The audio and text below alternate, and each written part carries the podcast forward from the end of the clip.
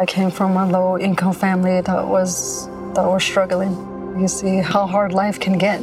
G C E became a part of my life because I don't want my family to fall back into that. I never thought education would take me this far. I'm still young. I still have a lot to do in my life and just want to get things done the way I want with a good education under me. I'm Stacy, and Grand Canyon University helped me find my purpose.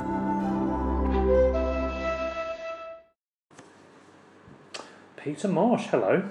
Howdy. How are you doing? I'm pretty good, thanks. Yeah, marvellous. You? Yeah, I'm all right, I'm you all right. Enjoyed one of our better weekends of the season last weekend? Yeah, absolutely brilliant weekend. We had a fantastic result. We didn't play, so yeah. We didn't lose. A Villa lost. Oh, that was good, wasn't it? That was good. I may have scared one of the cats in my uh, in my house when uh, Tottenham scored the last-minute winner. Over celebrating? Possibly. Yellow yeah. cards. Yeah, I, I got sent off actually. Oh, I'm sorry, the fiance. I got sent off actually. Ooh, ouch, ouch. It was a harsh one, yeah. I took my shirt off and threw it around painful into the crowd. St- painful stuff. This is episode eight. It's Brighton Rock. Hello, everybody. Welcome back.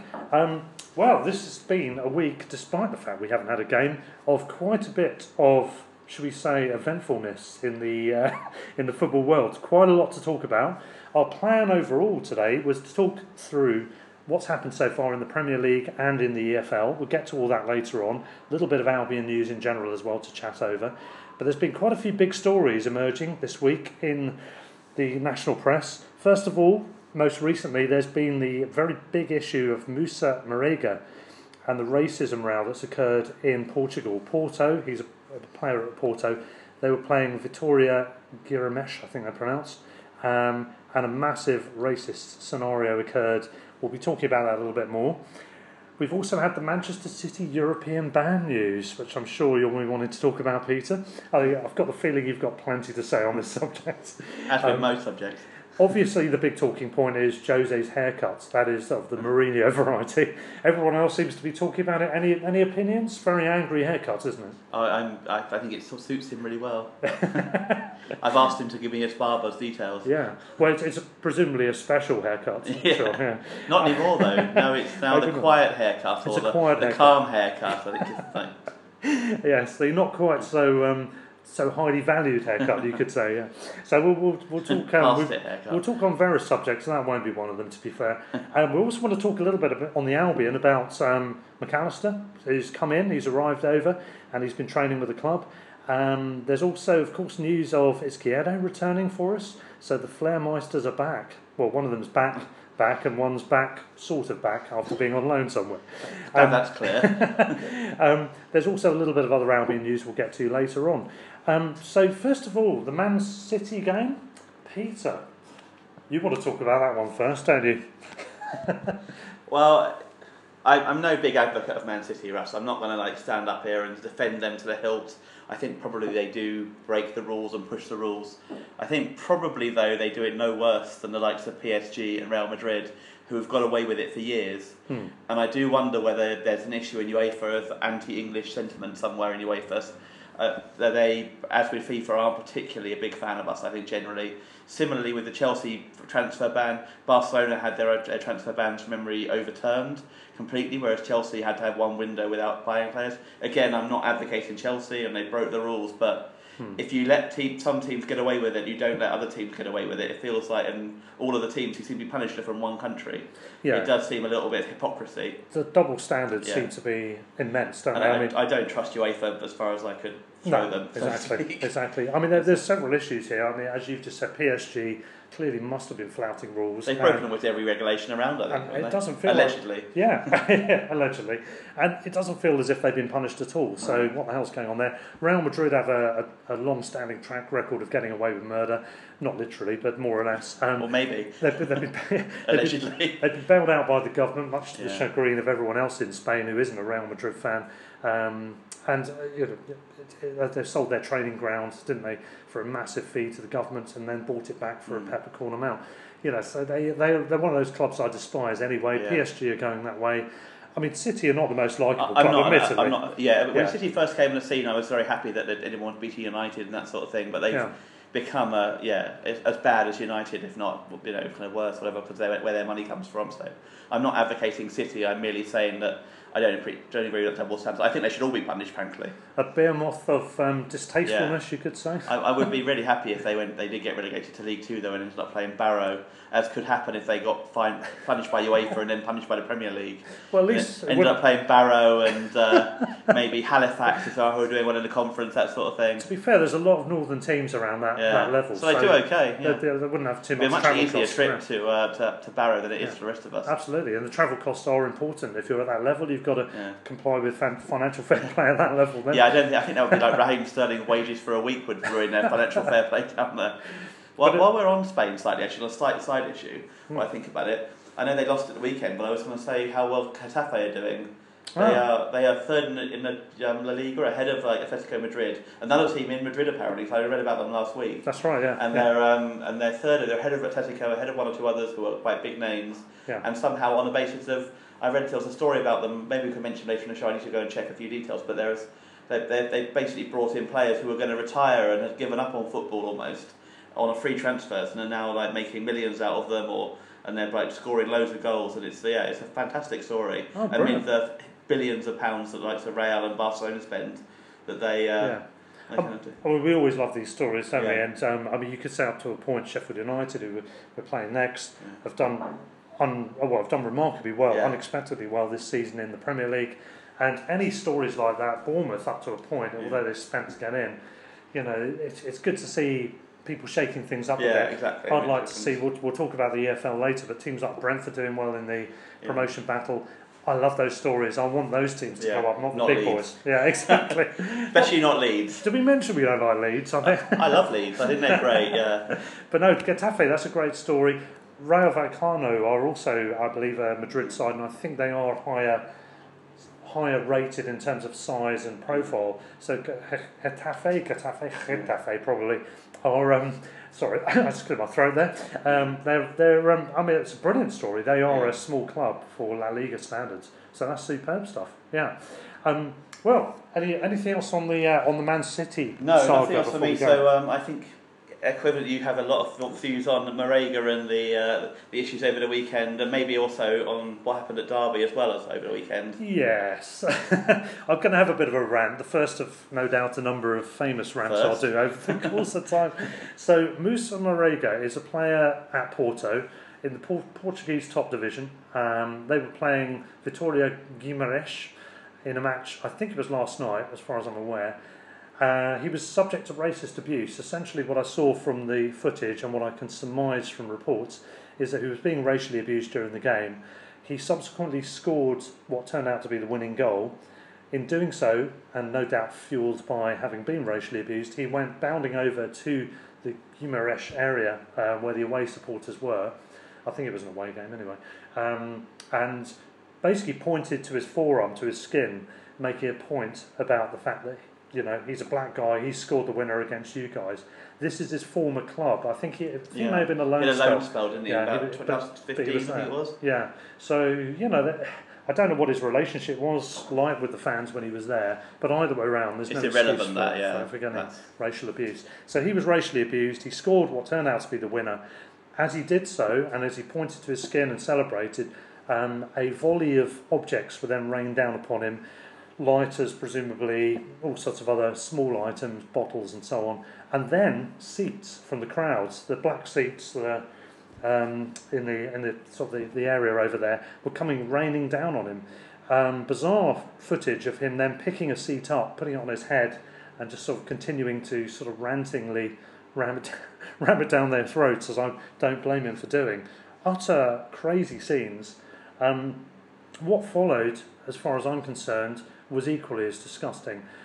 I mean, the, any racism, as far as I'm concerned, is abhorrent, it's repulsive, it's vile, it's disgraceful, and it has no place in society, let alone in football, which of course is a microcosm of society. Um, that in itself was repulsive. What I also found repulsive, and it seems to be the case from all those that have reacted to it, is that um, the players were attempting to stop him from calling it quits and trying to get subbed off. He wasn't trying to walk off the pitch just as it was. He, he was making gestures to be substituted, and he was trying to make his way over to the area to be substituted. Um, he was subsequently being stopped by both his teammates and by the opposition. Okay, the opposition is whatever, they want the game to go on, maybe there's an objective to get back into the match, whatever. But his own teammates were trying to stop him, and that in itself is disgraceful. On social, on social um, media, try and get the words out, Marega said, I would just, and I quite, I, I'm going to have to guess what the um, redacted word is from Sky Sports reporting of this earlier, but he said, I'm, I'm good on him for this, by the way. He said, I would just like to tell these idiots who come to the stadium to make racist screams, something sweary, um, presumably fuck off or something to those, those, those effects. And I also thank the referees for not defending me and for giving me a yellow card because I defend my skin colour. Hope I never find you on a football field again. I don't know if that means the referee or the uh, or the um, or whoever, but presumably it does. You are a shame. Obviously, it means shameful. So pretty strong stuff from him. Hard um, to argue with any of that. Yeah, I mean it's it's pretty strong. And um, I mean there there was other reactions from Sergio Conceição, Conceição, who I think was a prominent Portuguese yeah. international. He's the manager of Porto at the moment and apparently doing quite well. Uh, he was furious as well. He was ranting at the crowd, making gestures to basically tell them to shut the fuck up. Um, it was it was pretty. I mean, so so nothing wrong with him, what he was doing, but the fact his own teammates were trying to stop yeah. him coming off the pitch. The guy had clearly lost his head, and I don't mean that in a bad way. I mean that in a completely understandable way. People are throwing seats at you. What what the hell is going on? And to then have your teammates try and stop you from getting off the pitch when you are mm. in a position of extreme pressure, extreme stress. And as somebody said on Sky Sports News, you know, you're in a, I think it was um, Sean Goater who was talking about it. He he was saying you're in a position of extreme isolation at that moment, and you're, you know, you're you're feeling alone as it is just with the incident, and to then have your teammates essentially physically grab you and try and stop you getting off the pitch. Um, what the hell is that all about? Um, I try and remember that it's a guy who's got Sergio on the back of his of his kit, and I think the other guy is Otavio. Those were the key culprits in the matter. Um, I just think it's an absolute disgrace. I think racism is on the rise. I think it's prevalent in society across Europe. It is bad in England. We've prided ourselves uh, on tempering things down, sorting this out, getting it really under wraps. In recent years, it's resurged, hasn't it? And that's that's been a massive problem. Um, there's been a debate about whether there's a lot of reporting uh, beyond what had happened before, so are, are just reported incidences on the rise as opposed to incidents. I think that's partly true, but I don't think it's the. I, I don't think that's true no. at all. Well, I, I, I'm not going to get into politics, but I think it's undoubtedly linked to the whole split of the country over Brexit. I think probably yeah. in this country. I mean, we had. I think a lot of countries had a problem with it ongoing. Italy, I mean, a classic example with Balotelli, with Brescia, where basically Brescia fans defended the opposing team's fans for being racist towards their own player. I mean, yeah. that was, and now they transfer listed Balotelli, I think, recently, didn't they? Or it's just, that's just an absolute disgrace. And Italian fans basically saying we don't have racism in this country because, mm. you know, that sort of thing is just an absolute disgrace. And we're moving back towards it. You hear of quite regular things at Albion and other clubs of people being ejected and banned. Quite rightly, obviously, you've got to ban them, but it wasn't happening ten years ago, five years ago, and I think it is because of mm. Brexit allowed a lot of these things to happen. It kind of, I, I'm not saying that anyone in particular would, you know, voting for Brexit was anyway made you racist. What I'm saying is that the people who were racist were allowed to go ahead with it, and I don't want to get put on the politics, but that's my personal opinion of this country, that we've, it kind of vindicated people who did have these views, who held them back because they thought they were. Yeah, there's there's uh, a sense. Isolated. I think a sense of um, release and empowerment's been given to them. Whether whether that's what it should be or not is another matter. But they feel. Oh, it completely. Empowered, not. I mean, I don't. Definitely. Think the vast majority of people who voted for Brexit did not vote for it in any way. Because I, yeah. I don't want to get into any sort no, of no, like, no, that's right. suggestion that I'm saying that. But I do think that people who are would certainly have voted Brexit yeah, for different reasons, and maybe yeah, were yeah. have been, then been kind of yeah, yeah. backed up, and it's been going on. Obviously, I mean, there's been a lot of ongoing racism in Spain and Italy and that sort of country for a country like that for a long time. Turkey is another one you hear about incidents, you know, and it's horrendous. And it's like I just I don't understand. I've not heard of it in Portugal before. It's quite sad. I've not really. Yeah. But there was some incident between Marega and uh, the Guimarães fans when they were. He's playing there that started it or something like that, or yeah, perhaps, whether maybe. they picked out him yeah. out particularly because of that, but that doesn't in any way defend what happened. It's hmm, absolutely not. Yeah, it, it's one hundred percent. Absolutely indefensible, and it's and it comes, and when you then hear about radio people like Craig Ramage on Radio Derby yeah. saying things like he said this week, this yeah. weekend, yeah. I mean, it's, you it's, can see where it comes from, because it's obviously it's a big step between one comment on a radio show and people throwing seats at someone, but it's the same thought process that, that leads from one from A to B. Yeah, and yeah.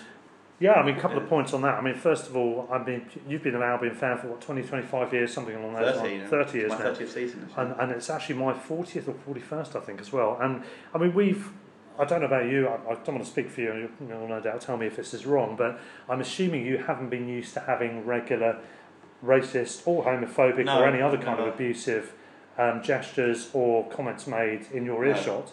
Um, at games. I mean, I've I've I, had I very rarely experienced too much. I've, I've, the worst experience was not like obviously Albion fans, but at mm. Burnley, yeah. when Guyton Bong was abused for the whole game by their fans in an absolutely disgraceful manner, which yeah. they claim was to do with him. I mean, and him and the Rodriguez up, thing, up but yeah. it was disgraceful and utterly racist from a lot of their fans, and yeah. Yeah. and the way that was dealt with by Burnley was non-existent, an absolute yeah. joke. I mean, from my experience and all the time I've been going, um, maybe I didn't have a radar for it as a kid, so I can't comment on the first few years. But in general, I think I've only experienced racism two, three times no. in my whole time going to the Albion, and when I did, those people were, if not turned on, then certainly vilified for what yeah. they'd done. Um, well, Brighton's quite a liberal area. It is quite a liberal area, so. yeah, and maybe there's a bit of distortion in terms of just just extracting yeah. what we know. But I don't get the impression that it was anywhere near as prevalent in the past no. at other clubs as it is now. That's one thing to mention. And um, I mean, it's it's just it's very unfortunate um, that it's happening, but it seems to be happening virtually every week. Yeah. There's reports of something just in England, let yeah. alone what's going on in Italy. The Sterling incident this season. Yeah. At, um, There's been a number. Chelsea was it? Was yeah, yeah, incident? yeah. That's right. There's been a number of cases. Salah's Chelsea been, seemed quite a regular. Yeah. Occurrence, to be honest. It's yeah. Like, kind of, there's been homophobic abuse by West Ham fans of Chelsea fans. Salah's been Islamically pho- Islamophobically abused. There's been a number of other lower league instances. I can't mm. remember the names of the people, unfortunately. Well, there's the one that's um, on Haringey against Yeovil, was it? Yeah. The, when they went took the whole game off because yeah. Yeovil fans were so were so abusive. Yeah, yeah, and, and all of these things all just feed into this narrative that, yeah. that things are clearly getting out of hand. This isn't just about reported crime at all. There's no. No, this is. This, I, I, it may be a case that things are reported more happily these days because people are more confident they can do it anonymously and not get turned on by people. Yeah. But yeah, there's no question it happens a lot more these days uh, for something that everyone thought we'd beaten in the English game and completely, you know, eradicated all but the odd comment eradicated. Yeah. And it's now been kind of come back and become a lot, we say, a lot more prevalent every week. There seems to be yeah. someone, even at Albion, there seems to be quite regularly kind of comments you see about three or four people rejected, or there was one even for, you know, kind of a, you know, for violence as well these days, like recently mm. with a steward and and Paul Cameron, well, who's a guest at Seagulls over London, most um, most recent guest, he was saying about how they're really clamping down on. Yeah. Anything like that because so they've had they enough should, of it. Yeah, yeah, they've had enough of it, and fair play to them. You mentioned Ramage earlier. Um, I think my issue with racism is I think it's a two-pronged thing. You've got the sinister, more aggressive, more unpleasant, vile type of racists who are out-and-out racists, and then you've got a number of people who do what Ramage has, has done. I think they've just got some ill-advised, slightly wayward, slightly odd mm. ideas of, of things, possibly a case of stereotyping as much as any, any other word would be appropriate, where you see something, you, you can appropriate a pattern and then you start to form an idea that you probably should just keep to yourself. Um, to explain, Craig Ramage is a former Derby player. He played for several clubs. Um, he's a Derby lad, I believe. He's now working for, is it B B C? Not anymore. Derby. Well, he was. B B C yeah. Derby, he yeah. was working for them. Um, I mean, he said... Um, The, the, what the quote, I'm going to tell you what the quote is. He said, when I took over and I look at certain pla- sorry, when I look over and I look at certain players, their body language, their stance, the way they act, you just feel, whoa, hold on a minute, he needs pulling down a peg or two. So I'd probably say that all about young black lads. So it's not a offensive comment in terms of an out-and-out racist mm. comment directly, but it's clearly making a comment about Right, it's isolating yeah. race as and the ludicrous part thing is, but then, yeah, and it's things like pe comments like that that legitimise the views of a lot of other exactly. people who are more extreme. And the stupid thing is, if he just said young players, he'd have been he'd have been right. Yeah. And you know, it's like I don't understand. A lot of young players, as most people, if you or I were nineteen and had were getting like yeah. twenty grand a week or thirty grand a week or ten grand a week. Well, if he, if he'd have said a lot of young players, yeah. but he he neither said just young players, he said black players. He also said all. The young black yeah. players, uh, black so players. It's not so, saying like. I mean, he might be talking about Derby only as opposed to yeah. beyond, but nonetheless. But I, I mean, I think that sort of comment can be put down to a lot of young footballers generally. I mm. think it's a you know it's a fair point, and in that sense, but to isolate yeah exactly black yeah. players as compared to to any player. Mm. I mean, to be honest, if I was nineteen and earning what a Derby player earning five grand a week, ten grand a week, with a chance of moving up and getting more, yeah. I would be pretty like, yeah. yeah, I've made it as well. To be honest, I mean, people forget that these players sometimes are nineteen, twenty, twenty-one, even twenty-five, and what they were like at those ages, rather than actually remembering that you know, if you were that age, I was pretty, you know, pretty. You know, not, not arrogant, but you know, you kind of you kind of much more confident in your own. Like, you know, you know you're right, rather than being a bit more worldwide at that point. And even more so if you've got five, ten grand a week behind you and an agent going like, yeah, you're the great thing, or the next big player, and that sort of thing. And yeah, well, absolutely, completely agree with you. The, I mean, the other thing is, I mean, we all we all do things where you you back you pack all, loads of people in together in a in a category. So we're saying about young lads. If you said yeah. all young lads. That is a generalisation. Yeah. It wouldn't necessarily be true, but there's something a bit different to that than, than yeah, than exactly. But the other thing is that um, I think yeah, I think it's, it's fair to say a lot rather than all. Probably. Yeah. But I think it's easy to. I mean, it, it yeah. is true. I think probably if you like, if you get to a lot of players who don't fulfil their potential because of they think that they've made it at mm. the age of you know nineteen, twenty, and maybe they they don't. But yeah, in fact, that's not yeah. that's not isolated to black players. That's yeah. all you know, all footballers because they you know. A lot of potential players, you know, you look at some of them, the players we've had over the years, people like, you know, Kazim Richards, yeah. you know, that sort of player who kind of like believe where, you know, I was looking at um, his on North Stand Chat, looking at his career record is this the I mean, I think we're the second highest club he stayed at in terms of right. length of games. Hmm. And he came to Brighton obviously as a a young player who felt, yeah. felt like he could do better or whatever quite easily. Yeah, and he's got an attitude, and you could yeah. do, if you picked another black player, for example, just at random, you could say Leon Knight, who's got had an attitude. There's but plenty of others you so could many, pick, but it's, it's so not a black thing, well, it's yeah. a general thing. And, yeah. and even if it, even if there's patterns where there's more black players have more yeah. attitudes than white players, I'm not saying that's the case, but even if it is, you might notice what you think is that, yeah. but you still don't you mention still, that. You still don't say it, yeah. exactly, and that's and, the... And that's ultimately and that's, the issue. And what really I find really weird is him start going on social media and saying, kind of effectively saying, it doesn't reflect my opinion. It's like, well, why did you say it yeah. if it doesn't reflect your opinion? Yeah, I mean, it's a very weird. Yeah, I mean, as I said, people might have thoughts going in their heads, and yeah. there's certain things. Fair enough, you can just have the thoughts, keep them to yourself. If you're going to be in the media world, you yeah. can't just say what you think. Uh, without thinking very carefully about it, and you have to suffer the consequences as a result. Yeah. And um, quite rightly, B B C Derby have, yeah, have absolutely let him go, cut, cut ties straight away. I didn't think they had any chance, any option yeah. to do anything else. I mean, at least there's immediate connotations yeah. for him, because they, they really should be in that situation, in my opinion. And Max Lowe, one of the Derby, I think he's one of the young Derby lads, as yeah. I understand it, he, he commented on this. He said, racial ignorance, stereotyping and intolerance negatively affects the image of impressionable young footballers and creates an unnecessary divide in society, which is, ties in what you said, Peter. He goes on to say, I'm also disappointed that a public service broadcaster did not step in to ask the analyst to explain his reasoning or to distance themselves from these um, archaic thoughts. So um, obviously some yeah, strong words. Yeah, I'm not good at any of those. I think that's, that's exactly, yeah. I yeah. agree with that completely. I mean, you, you and have to. That's also Leo Rossini commented somewhere, didn't he, on, uh, on Twitter or something like that. Yeah, of course, who also has a Derby connection. One, one of moment, the, I will say, one of the best spoken person people I've had seen in the media when he's been on T V and that sort of thing. He's like, so knowledgeable and it's like, they speak so well and it's like, yeah, you know. yeah.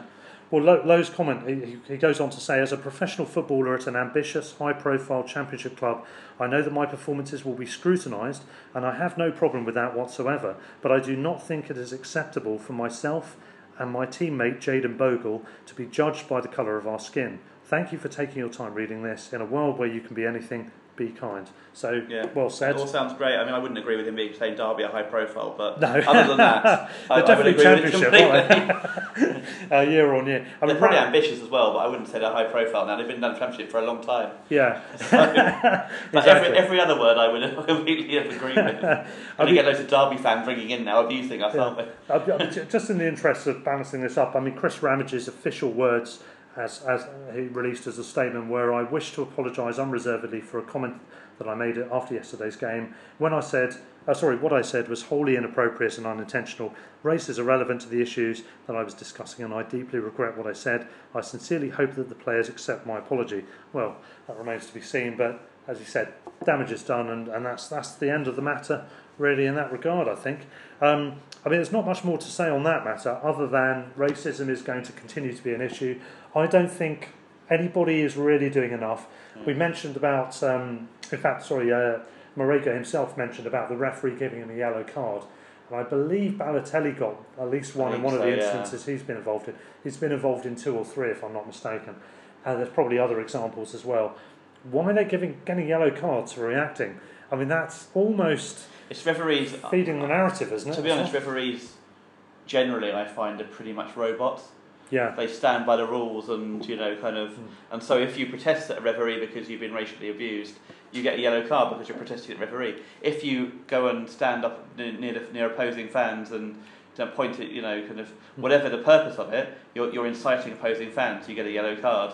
You know, it's kind of... They don't use common sense and dictate that actually this player has been... You know, yeah. abused all game. He's been racially attacked. Well, it's it's disgraceful. I should look at it. They they basically just go. They're like, mostly like robots, to be honest. Referees. Mm. I well, think I think generally they're pretty much disgrace. I'm not a fan of referees. No. So you, as you might no. have gathered over previous episodes, and I, I generally think that the majority of referees are really really poor. Premier League, you've seen this season. I can't remember many good performances from referees. No, I mean this year, last year, and probably the year before in the Premier League, and certainly in the E F L before that.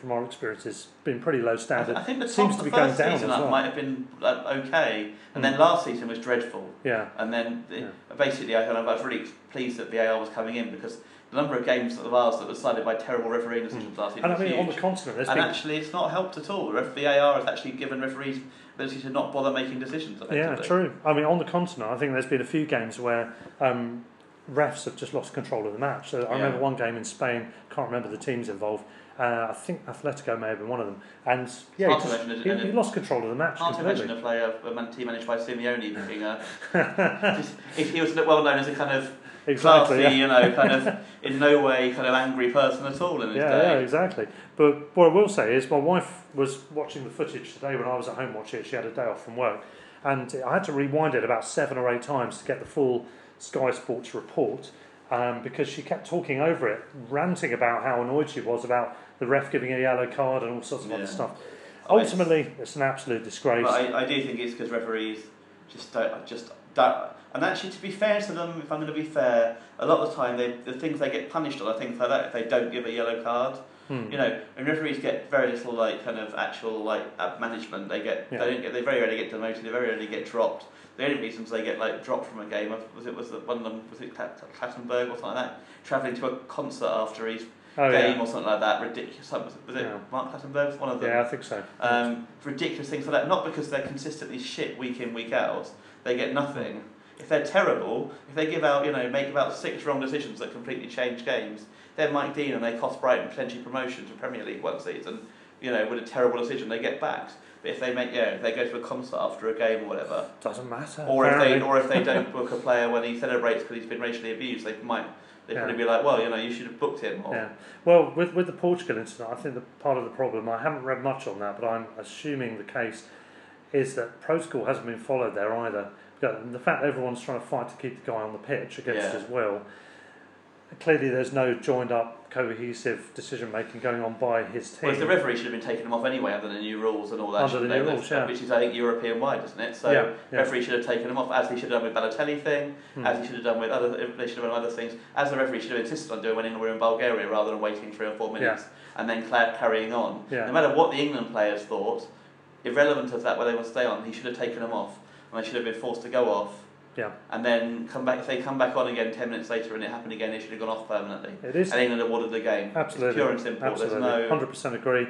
I mean, it is a very emotive issue, and obviously, if you look through the history of racism and slavery and all the other stuff, there's there's been a lot of times through history where black people have been oppressed, obviously, as we all know, and it's already a matter of really sensitive subject as it is. So whenever somebody's being abused in the modern era as free individuals who are supposed to be on equal footing, you can understand people getting very emotive very quickly about it, and to be so insensitive on the subject just is disgraceful.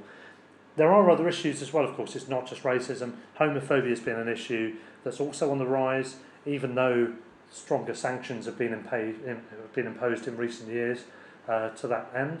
Um, we've, I mean, just from my own personal opinion, and this is another rant of sorts, I went to Man City away about three, two or three fixtures ago. Yeah, it was the first season in the Prem. There was a guy who came out with some vile homophobic abuse right near where we were in the away end. Um, three of us all, three three mates who, you know, Courtney and Nick and, and I, um, we all reported it separately, didn't make any connections with the authorities. We all just separately reported the incident. Um, we all had replies, but nothing came of it, at least as far as we know. Um, I took photographs of him, mid-shot, clear pictures of him so you could identify who he was. I explained exactly where my seats were, so it was easy to correlate where this guy was sitting. Um, there had apparently been one or two other reports from the City side as well. Um, and this guy, as far as I know, didn't get any sanctions. I say that on the basis that both Kick It Out and Manchester City Football Club both replied to me initially and were both quite congenial in their replies, but they didn't follow up on it. Yeah. They didn't tell me if the guy got banned. So I'm irritated to think he might not have done yeah. it.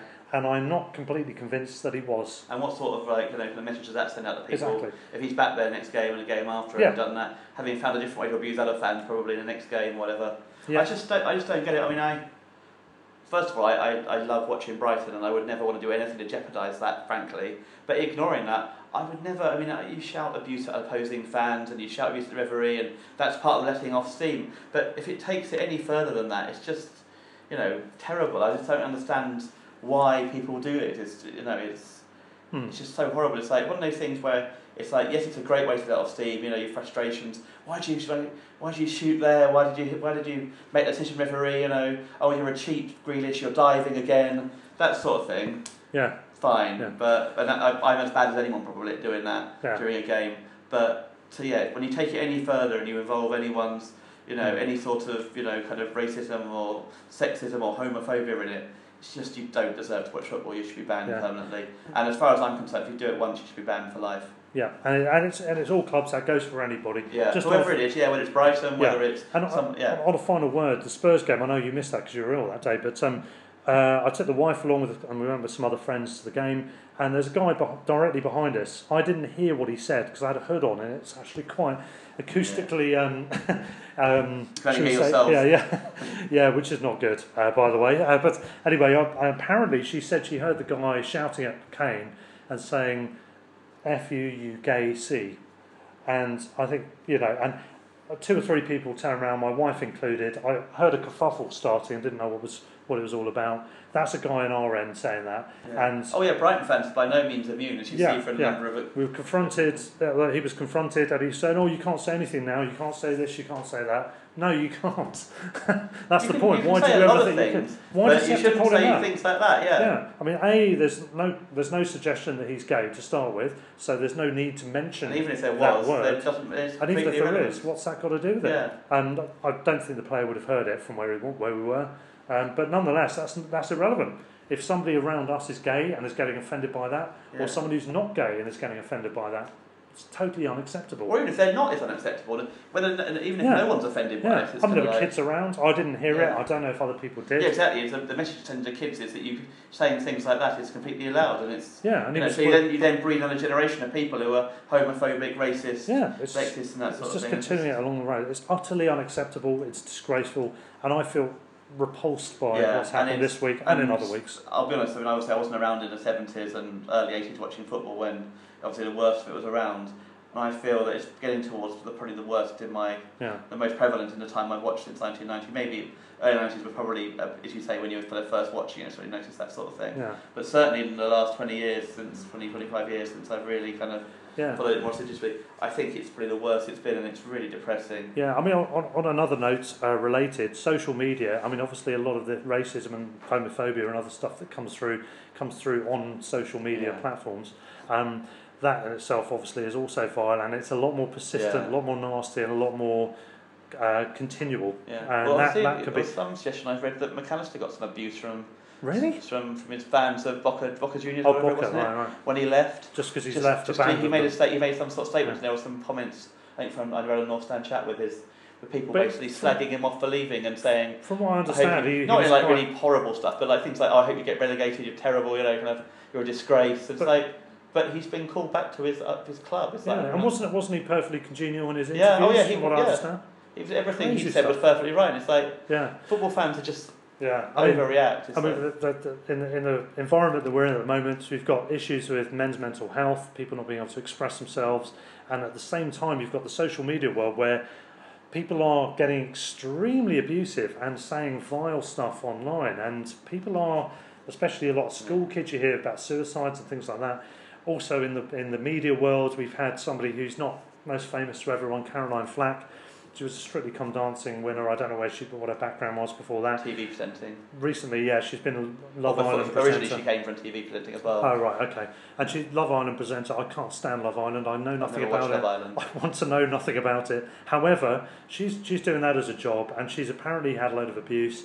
She was um she was sacked from the show over a court case that was that was coming up, and off the back of the pressure of that and abuse she's been getting, she's killed herself this week or last week. Um, obviously a tragedy, and yeah, sympathies go out to the family and everything else, but that sort of thing's happening too often. Um, my friend Josh, who you know as well from a WhatsApp group, does a podcast called Together, which is quite good, statistical analysis. I've mentioned it before, it's well worth a look. Um, but he made a comment about Balloongate, which is another matter we need to mention. Um, the What's it called? What's what's the thing they're taking? Nitrous oxide, isn't it? Is Something that right? Like that, yeah. yeah. Um, so it's it's a, a legal high, which I think has been made illegal, possibly here. It certainly is illegal in Spain. Apparently, these guys, the Albion players, were were pictured taking what looked like it might be that through intake, breathing in and out with balloons. Um, not great, not ideal. Um, if it is illegal in Spain, it's pretty foolish as well. We don't want to dwell on that too much. I mean. I'm, I'm going to stay neutral on the whole thing because it's a bit of an unfortunate situation. Um, if it's true, what by all accounts it sounds like an Albion fan um, took a video. He was over there, took a video of it. Um, it's been retweeted by others, and not the greatest of situations, to be honest. But it is what it is. Um, Josh, our friend who does the podcast, has um, just expressed some views on the matter, and he himself has been subject to some vile abuse on social media as a result of just expressing some pretty, I think, pretty reasonable views on the matter. Certainly nothing out of the ordinary. And he's he's been subject to, uh, well, one guy told him to kill himself. I mean, what the hell is going on? That's utterly disgusting. And you have to look at the world, look at yourself if you're that sort of person who would say that, really. It's, um, yeah, I just find it bizarre. It's like, I mean, yeah, I, you don't you have to agree with someone's opinion, but to say... say that sort of thing, and yeah, and these are direct just, messages. Yeah. It's not even just put put in the Twitter sphere it's or Twitter sphere as ours. Well, yeah, because these people are such cowards that they wouldn't, so they wouldn't dare say something like that because it, even even mm. someone who just, who agreed with them would say, "What the hell are you doing?" sort of thing. Yeah, a keyboard warriors. Yeah. Basically, you're a coward, a whatever. coward, and you yeah. Yeah. As far as I'm concerned, you're not, if you're saying that sort of thing, you're not, yeah. and you, I don't want you linked to my club, basically. Exactly, and I call them out on exactly the same, yeah. in exactly the I mean, same way. I, I've I obviously got slightly different views to him on this issue, um, but mm. I've had on the WhatsApp group a perfectly reasonable conversation with him and a few others about it. No issue that we, we disagree, mm. but it doesn't really matter. Do you want to talk about what, what are well, your views? My, my views are simply that I think that the, whoever it was, who, the Albion fan who put it up, should never have done it, and they're not really they're not a good Albion fan if they've done it. Hmm. They did it to get attention, to look cool. No, I'm not advocating what the players did. I think the players did was a disgrace, and they should be, assuming what's been reported is correct, they should be internally punished for it. Um, but whoever did it should have sent the notice to the club. I, uh, yeah, fair hmm. enough. and say, look, do you know what your players are doing while we're away? That would be fair enough, but to mm. do it and put the tab- players in the tabloid media at a time when we really need to be to get the, together as a club, I know it's been overdone, but yeah. it's it's the wrong thing to do, and it, I think for the wrong reasons. It wasn't concern, it was to try and get themselves more followers on Twitter or whatever, that sort of thing, and, and in yeah. doing so they've affected our chance, probably affected our chances of staying up, because there'll be people who will be like, could ever get anti some players, whatever then, and that sort of thing. And so I, I would say the reasons that they did it make me think that they're not, they yeah. make me think they're not proper Albion fans. I mean, if, if fans get on the players' backs just that little bit earlier yeah. as a result of what we've seen, and as a result of that potentially lose a point even, yeah. that could that make the difference. difference. Yeah, exactly, and, and that's so and that, that, that to me is, yeah. and if it, if I had any sort of thought that I think it was like a kid who did it pretty much, a seventeen, eighteen year old look of it from their social media accounts, and if it, assuming it was the person that I saw on Twitter who was the one who was actually leaked it first time, um, and they clearly did it to try and look cool in front of their mates and to get more mates, and if you're doing that, so you're basically then you're not a fan of the club as far as I'm concerned. Um, yeah, they can. They, I've no doubt they will be like, well, I am. You know, I'm just like showing what happened and all that. And there's no question the players shouldn't have done it. They shouldn't be doing that sort of thing, whether it's legal or not. They shouldn't be doing anything like that. Hmm.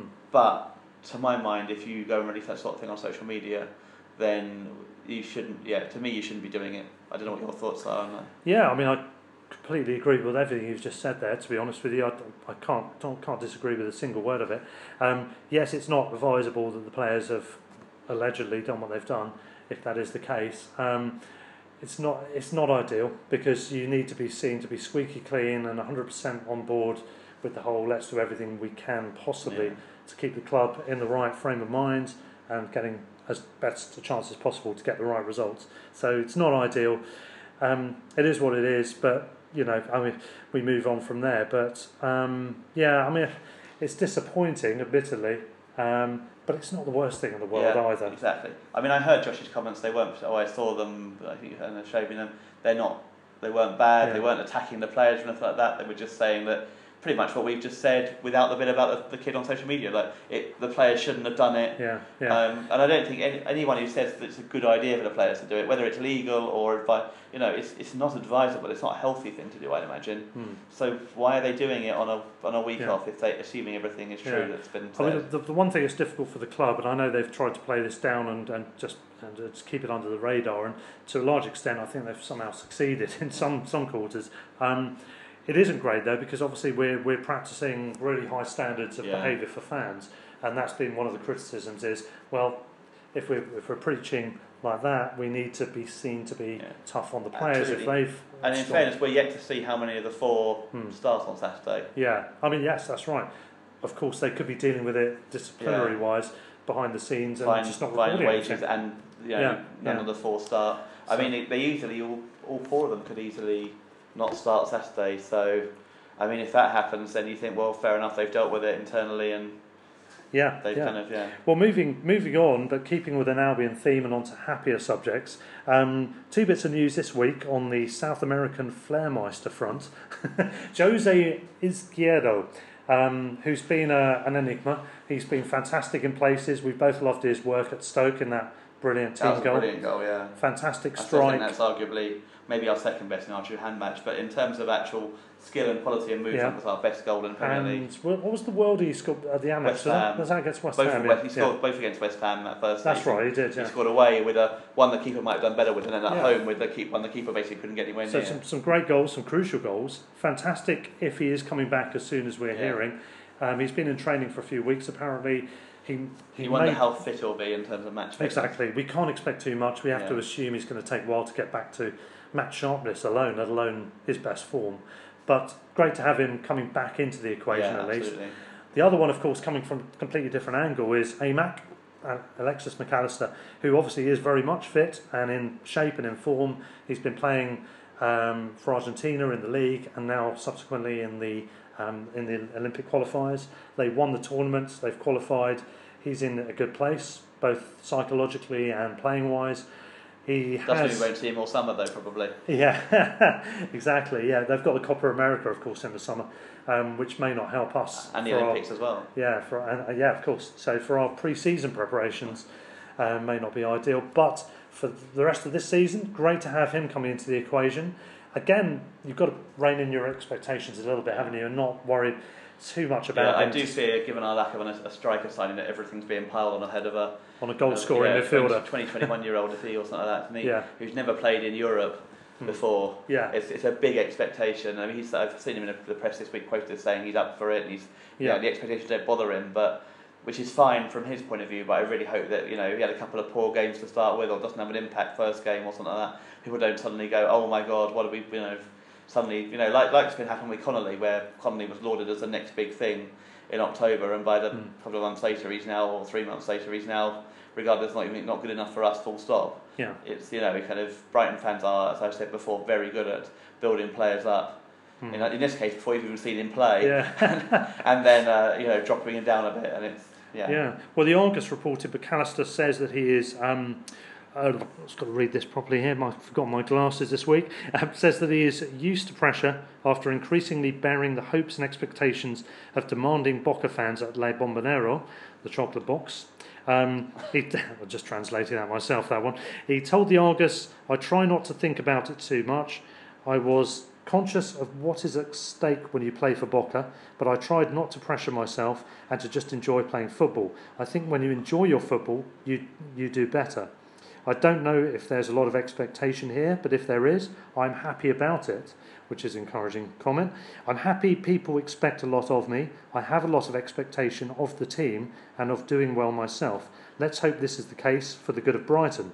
And he goes on to say, I thank the people at Brighton for trusting me in the long um, in a long time, sorry, trusting in me a long time ago, and now they are doing it again.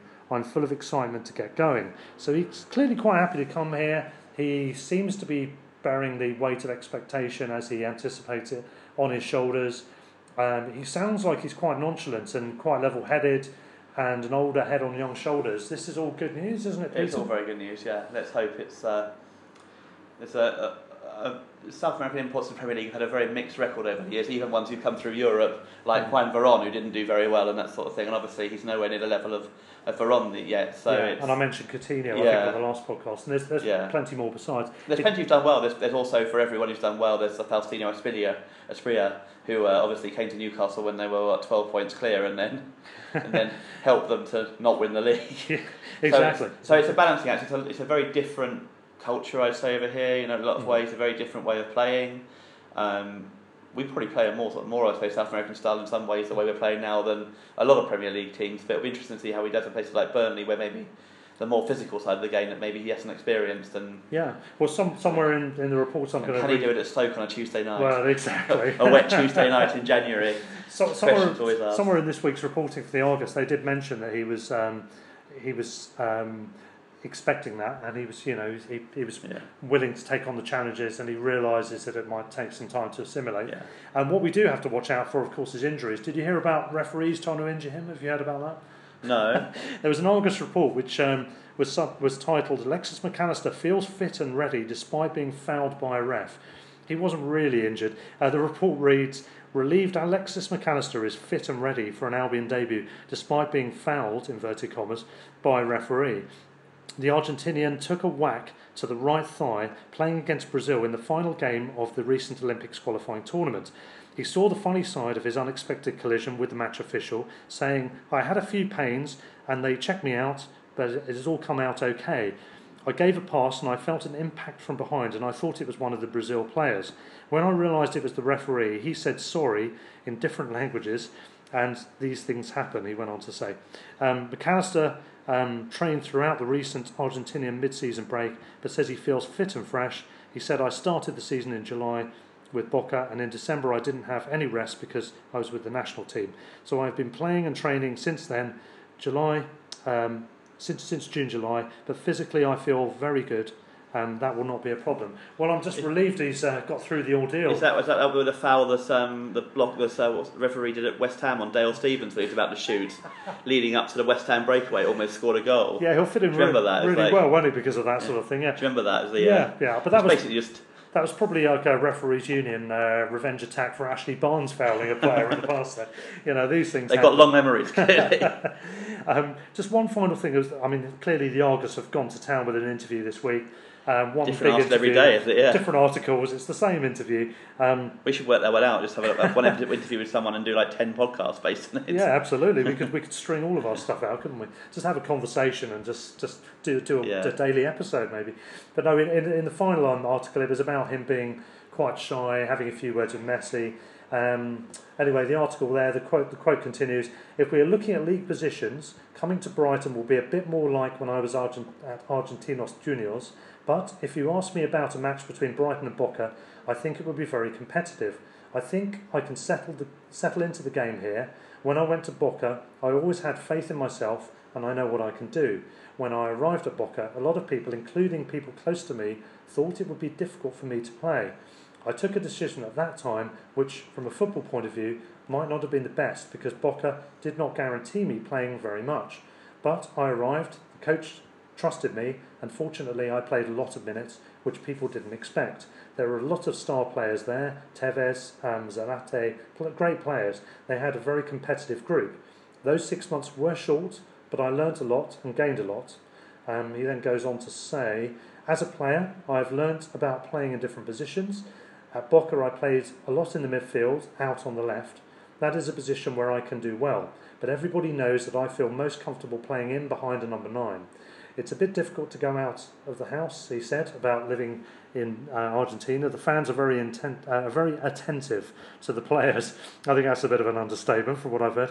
Uh, but he says, "But I'm a calm boy. I always tried to be close to home, tried to rest, tried to watch football. I didn't really have a problem. Every now and then you would go out with the family or with a girlfriend, and people treated me very well when I did come across them, and I thanked them for that. There might be less of that attention in Brighton," I think that would be safe to say, "but it doesn't worry me.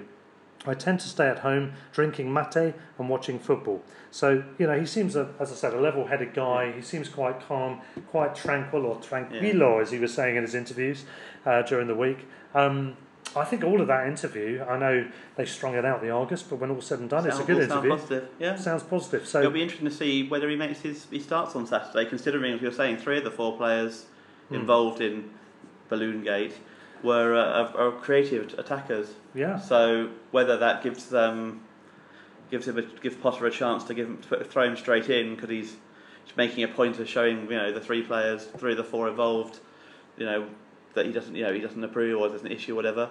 I don't know. Maybe that's mm, possibly so. Yeah, um, yeah. Um, okay. Well, on that subject, we're going to take a short break. Nothing to do with getting some more beers in, is it, Peter? Nothing whatsoever, and probably some food as well. Curried pies. Mm. Anyway, we'll uh, reconvene in a moment. And um, what we're going to be talking about is a little bit more Albion news. Uh, we're also going to talk about a little bit on the loan subject.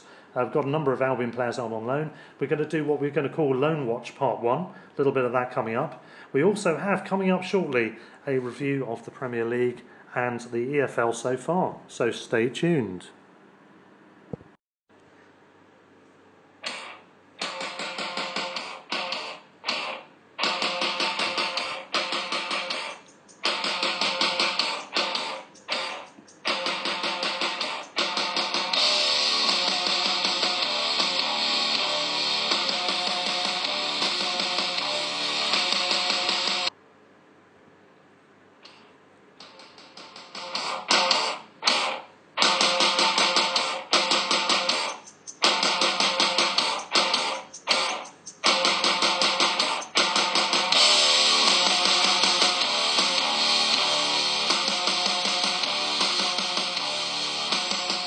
We seem to have been in an angry mood, didn't we? So I thought we'd get some heavy music going on there. Out of the Black by, of course, Royal Blood, famous Brighton band. Ben Thatcher, if you're listening, you're an Albion fan, you'd be welcome on the show anytime. Anyway, welcome back to part two of the episode eight podcast of Brighton Rock. Um, in the first half, we've been talking on various subjects and ranting away. In this last section, just wanted to go on to some other Albion news. Um, while I get my breath back from running up the stairs for no apparent reason. Peter, do you do anything like that? Not regularly, no. Just me this weird then. Great, lovely. I might not survive it if I do. I'm not sure I have, to be honest. But anyway, um, so just other news Albion-wise. Albion women, they played, I think it was the day after we last recorded, um, at home to Manchester United in a league game. They'd had their previous league game postponed. Thankfully, that one went ahead. We got a creditable one-all draw, which was pretty good considering... considering she needed an own goal in the first minute. So Hackney, Hackney, fifteen seconds in or something crazy like that. Which must be a pretty impressive own, early own, in terms of early own goals. Yeah, yeah, good recovery, coming back. We do like doing that at the Albion, don't we, at the moment? Um, so it's a very good draw. Might help us just to survive. I think we another point away from trouble at the moment, so that's all pretty good news. We were supposed to play an F A Cup fifth round game away to our old friends Crystal Palace, but that game got postponed due to a small breeze somewhere in London, apparently. Um, in other news, Simon Rusk has been linked heavily with Cambridge over the last week or two. As far as it stands officially, he isn't the manager of Cambridge, he's still the manager of our under twenty-threes. And he was managing them when they beat Man City on Friday night. Yeah, yeah, he, he was there for, was for there. our game there. So we're not quite sure what's going on with that, but what's your take on it? I think it's probably the next logical step for him. I think, I mean, I've, I've no idea how it'll do, obviously. It's uh, Cambridge, if anything, seems to have done really well since they've had a caretaker in, which may be where the delay is somewhere. Yeah. Um, it's taken them from struggling to won like three or four games, I think. So that could be where something's changed, whatever. But I think it has to be the aim for people of his, his sort of aim to get into the Football League. It's probably a big jump to start managing the Albion now. Maybe, I suppose, there's a vacancy, you move up to coaching the Albion first team. Mm. But as it stands, there isn't one. So you, people, you know, people like Russ have got to be aiming to go to a you know, to a Football League club team and, yeah. and manage. And if they're not getting opportunities, we're not going to struggle. To, we're going to struggle to get people in like that in that role. So actually, in a way, if players like if managers, if people in positions like him get jobs at Football League clubs, it's a good thing for Albion because they can then say to the next person they want, actually, you know, the last guy came in, did really well, is now managing in the Football League. Mm. You know, it gives yeah. you a chance to get on the ladder and then to maybe jump up to a, a higher well, this, this ladder. This whole aspirational thing that Martin Perry said on two or three occasions when he's been guest at Seagulls over London, and I think fans forums and, and, and other media, he's talked about this aspirational uh, notion of uh, the training ground. You, you go from one section to the next, yeah. you can see across to the next pathway, you can build towards things. It's the same for the coaches, so I wouldn't be at all surprised if whoever's the under eighteens, I forget his name, um, if he doesn't step up to the plate yeah. and take the he's role. He's doing very well this season, yeah, yeah. a really good season. So. This is assuming if, if Simon takes yeah. the role um, that's been offered to him or reportedly offered to him. We'll see how it goes. Anyway, that's interesting stuff. Um, speaking of the Albion's youth ranks, we've got a number of players on loan. And we're going to start to talk about a little bit of that. We're going to talk today about Ben White, Jason Mullenby, Matt Clark, the returning Barham Kyle, and uh, probably just a little nod to a couple of people that have done well this particular week, Max Sanders and Christian Walton. So that is what we're on to next. So yeah, so on the loan front, we've got a number of players out. I just wanted to talk about a few of them just to round off this first um, this this this episode of the podcast. Ben White, we've mentioned him before. He's on loan at Leeds. He's having a fantastic season. Uh, he's on there on loan for the year. Uh, things are looking pretty good, aren't they? Sounds like it. Yeah, I mean, Leeds fans all rave about him. I've not. I've only seen him play a couple of times briefly on Sky and that sort of thing. It's, it looks a good player to me.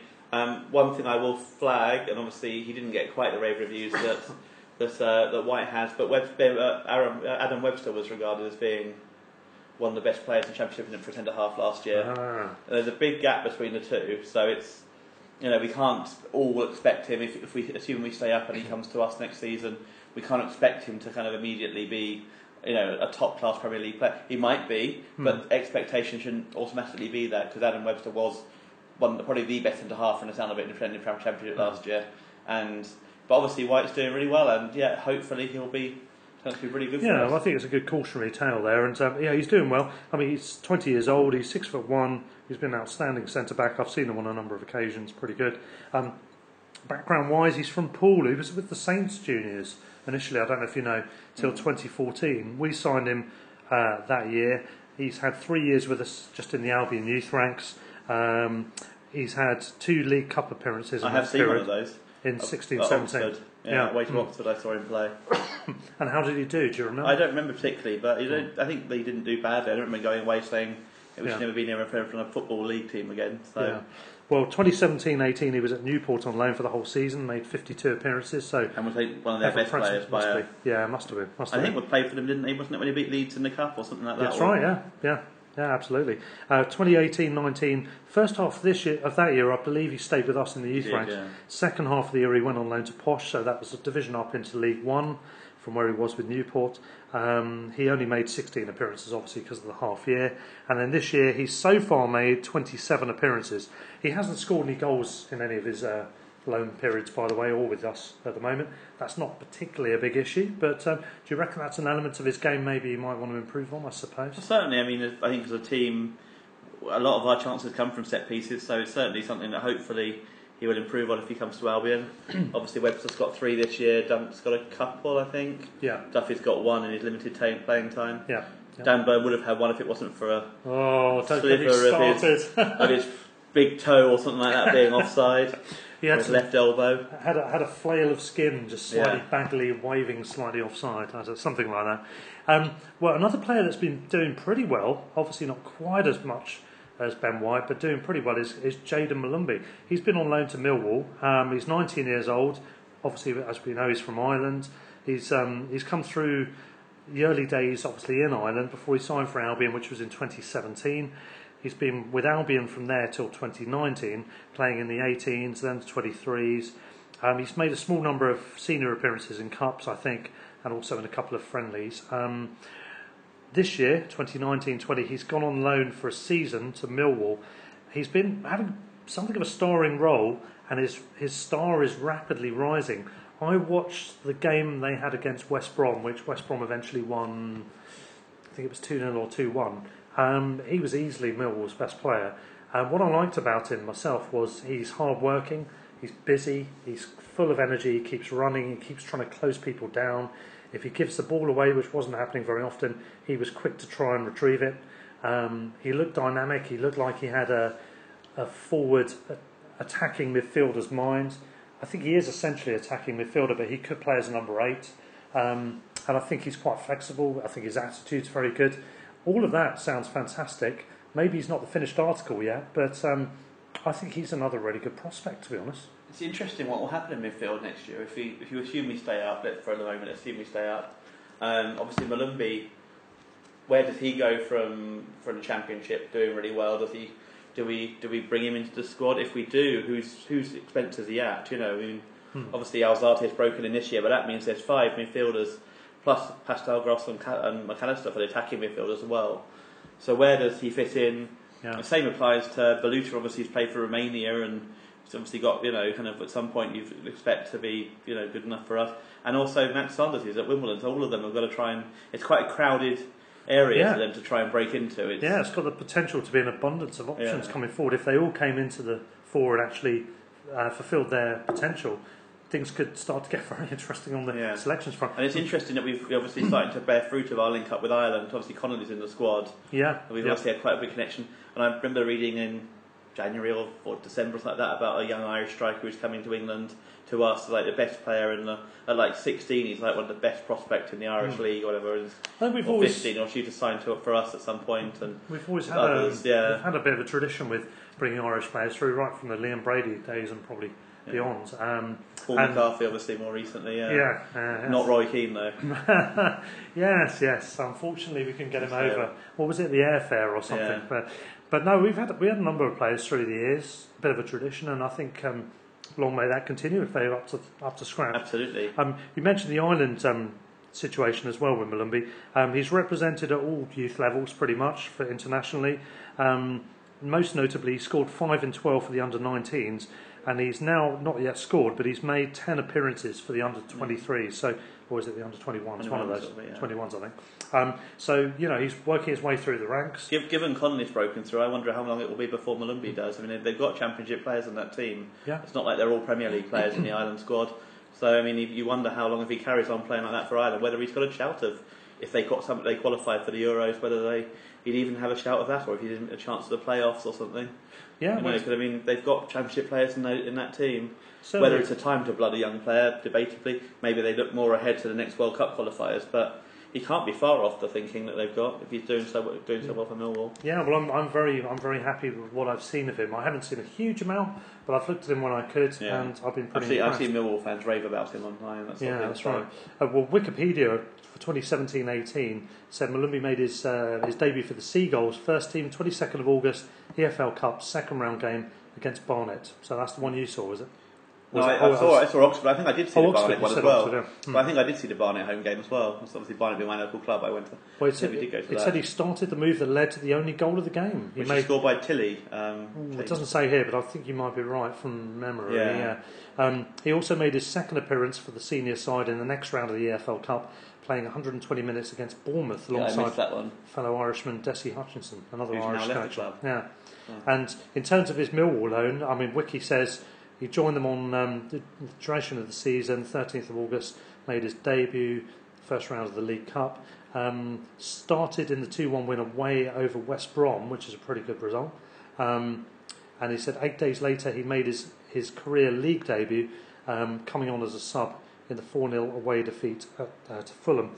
I think he's only played something like twenty-four games this season, so I don't think he's played every match. I think he didn't start off in the first team every yeah. week, and I think he's gradually yeah. pulled himself into that, which is work his way. Which is a good which, thing, actually. Yeah, which is actually much better than just being automatically played because you're a character a building, isn't it? Loanee. Character but building. The fact he's done that way round is obviously so much more encouraging than playing twenty-four games when he started in the team and then it's maybe dropped off a little Absolutely, bit, yeah. as compared to starting maybe in and out, or maybe making you know starting yeah. off on the bench and then becoming a regular like he's done as one of the, the key players. Mm. That's a yeah. And, um, and at a club like Millwall, who definitely don't take any shirkers as well, it's not like they're... Exactly, it's a tough place to uh, learn your trade, yeah. isn't it? But also one where they will really support you if you you know get stuck in, and he's obviously yeah earned his stripes there. So yeah, they're very partisan in the best mm. and the worst ways. It'll be interesting to see what happens if they don't think he's ready, if we do stay up, if we don't think he's ready, because clearly if we go down, he'll be a key part of that team, I would have thought. Mm. Given, given he's doing well for a top half team this year, I would have thought if we go down, he'll be a key part of the team for us next year. Yeah. If, he, if we stay up... If they don't necessarily think he's quite ready for Premier League, where do they go from there? Do they go for a, a really top-end Championship team, as in, you know, like a top, top Championship team who would probably get like well, first or second? Or do they go overseas maybe to try it in like, like the Bundesliga, or if they try and find a way of loaning him out, somewhere like that? Hmm. It'll be interesting to see. Or do they, yeah, do they give him a chance in the squad? Yeah, possibly. Um, other players that are on loan in the Championship, there's plenty of them. We're only doing a partial coverage this week, and then we'll carry on with it next week. But in terms of other players, Matt Clark, who we signed in the summer, went out on immediately on loan to Derby for the season. He started, I think he dropped out of the team for a brief period, came back in. I think he's been quite a significant part of their regular lineup over subsequent weeks leading up to the end of the year and into the new year. Um, I think he scored his first goal as well um, a few weeks ago for Derby. Um, Centre back that we signed. I'm, I've got to say, although he's a good player and he's, he's definitely a very good Championship player, I'm not completely convinced about him yet. I'm not sure if he has, whether it's just being biased, but the demeanour, uh, something about him doesn't quite look Premier League, and I think he's got some some work to do there. Possibly still learning his craft as well, to be fair to him. But when um, you look at the likes of Ben White, maybe, and yeah, he's a bit older, a couple of years older. Yeah, he just looks a little bit less sure of himself somehow. That, that's the impression I get of him. He's still, he just looks a bit staccato in his movements sometimes and his reactions. Um, there's maybe a lot of learning to be to be done with him. Um, he's played most of the games and he's still got plenty of potential. Worst comes to the worst, maybe we sell him to Derby or somebody of equivalent size and potential. We've all seen from Adam Webster how much Championship defenders can cost. Yeah, yeah, true. So he might be, he might still have something to show, but that one for me is still pending. Um, Berram Kyle, another guy that went out on loan, of course, a season pro for the Albion. He's been with us for a few years, been through some very good times with us. Um, he's been out on loan at Charlton, where Tom Mohamed, I believe, went on a permanent, permanent deal, and he went on loan. Unfortunately, Berram's had a few injuries and. Uh, It's, it's scuppered his whole deal there. He's arrived back at the Albion. He's been registered with the Albion for the second half of the season, which I don't know if that's just a matter of protocol or whether there's anything to read into that. Well, I think you have to be if you're you to, if you're over yeah. the age the age minimum age and you're available. I think you have to yeah. be registered, because Lacardia was registered as well, right. even though he was going out to Cincinnati yeah. like two days later. Yeah. So I think you have to if you're so barring a, because technically you can buy, I think, or you can bring in a free transfer. Hmm. Um, if you don't have space, but you can't have space if you have options in your squad. You can't just say, well, we don't really like those two players. Hmm. We just kept, okay, yeah. yeah, we can't get rid of them, but we're not going to have in a squad. You have to have any over-age players in the squad, up to twenty-five players, I think, hmm. probably. Yeah, fair enough. And, uh, you know, might as well. You never know with freak exactly, situations, we might need them. Um, similar in a similar vein, we've we've put Anthony Knockaert out on loan. I know a lot of people weren't happy at the time. I'm still not convinced it was a bad move, because I think he's got certain limitations. He's certainly a very good Championship player on his day, and that he can do that on more days than he can in the Premier League. Yeah. But I don't um, think he's doing it on the, as many days for Fulham yeah. as he's did it for us, for the sound of it. Yeah. So at the moment, I think, you know, I would imagine he'll get sold at the end of the it's year. It's interesting, the number of people who still seem to think he's the answer as well on, mm. on social media and on other areas. It's like saying we should have let, we should never have let Knockaert go. Knockaert, from what I've read, is not having that great a season at Fulham. Yeah. He had two pretty ordinary seasons for us. Yes, he had great games. People talk about like Man U home in the first season, Palace Palace away, mm. although he should have got sent off arguably there in the first minute. You know, people would focus on those. What they don't remember is the, the general poor play that he's done, mm. or the stupid incidents like Everton away first season and Bournemouth home second season, yeah, I mean, the where off. he got sent off both times, having given the ball away for a goal before that as well, and effectively took away any chance we had at the yeah. game. So. It's completely sort of selfish, self-indulgent, yeah. letting yourself go kind of stuff. Exactly where Andoni ended up going from the yeah. sound of it, presumably. And I do love him for his good moments. I'm sure we both oh, do. Absolutely. I mean, what his contribution to Albion's history mm. is in absolutely yeah. no way... That's never going to be changed. Yeah, that's exactly. That's he, set in stone. He was undoubtedly player of the year the year we went up. He scored fifteen, he assisted fifteen, he was... Yeah.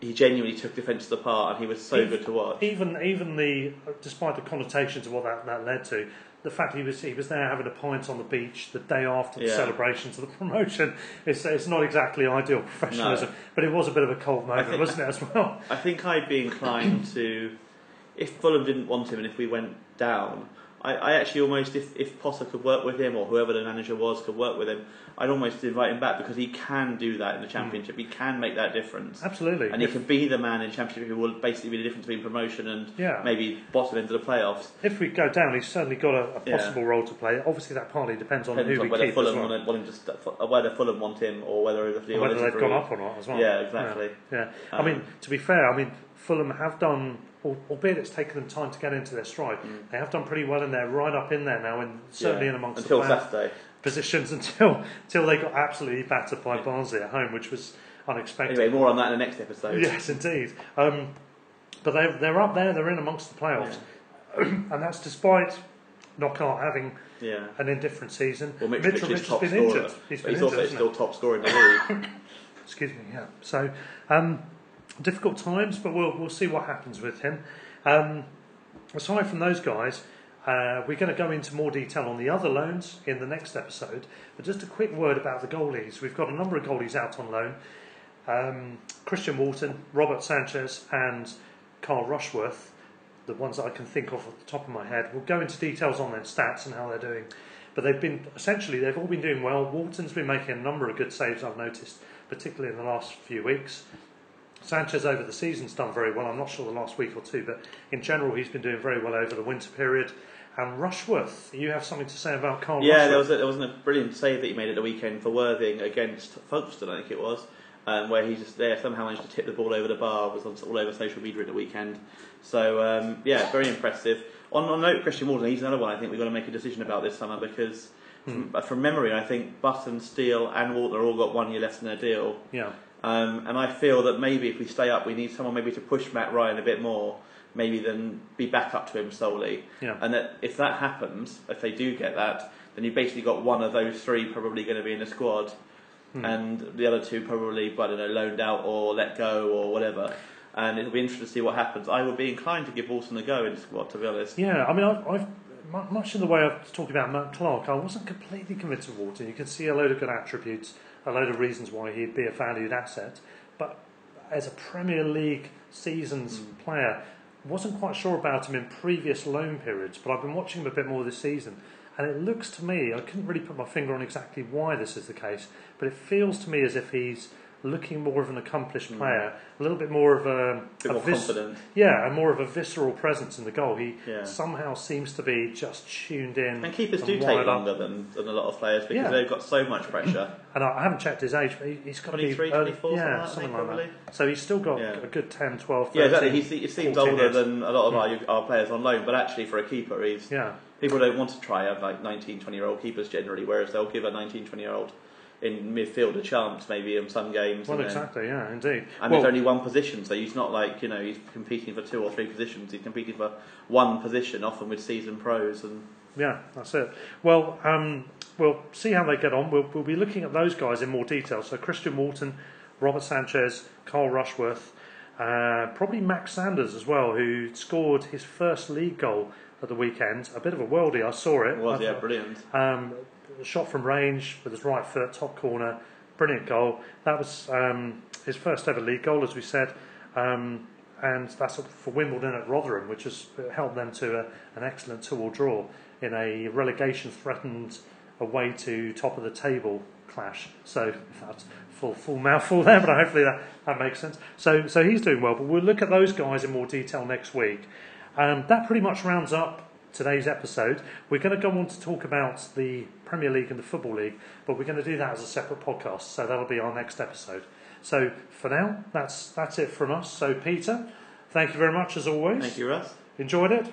It's been good. Excellent, fantastic. From me, Russell Guyver, goodbye as well.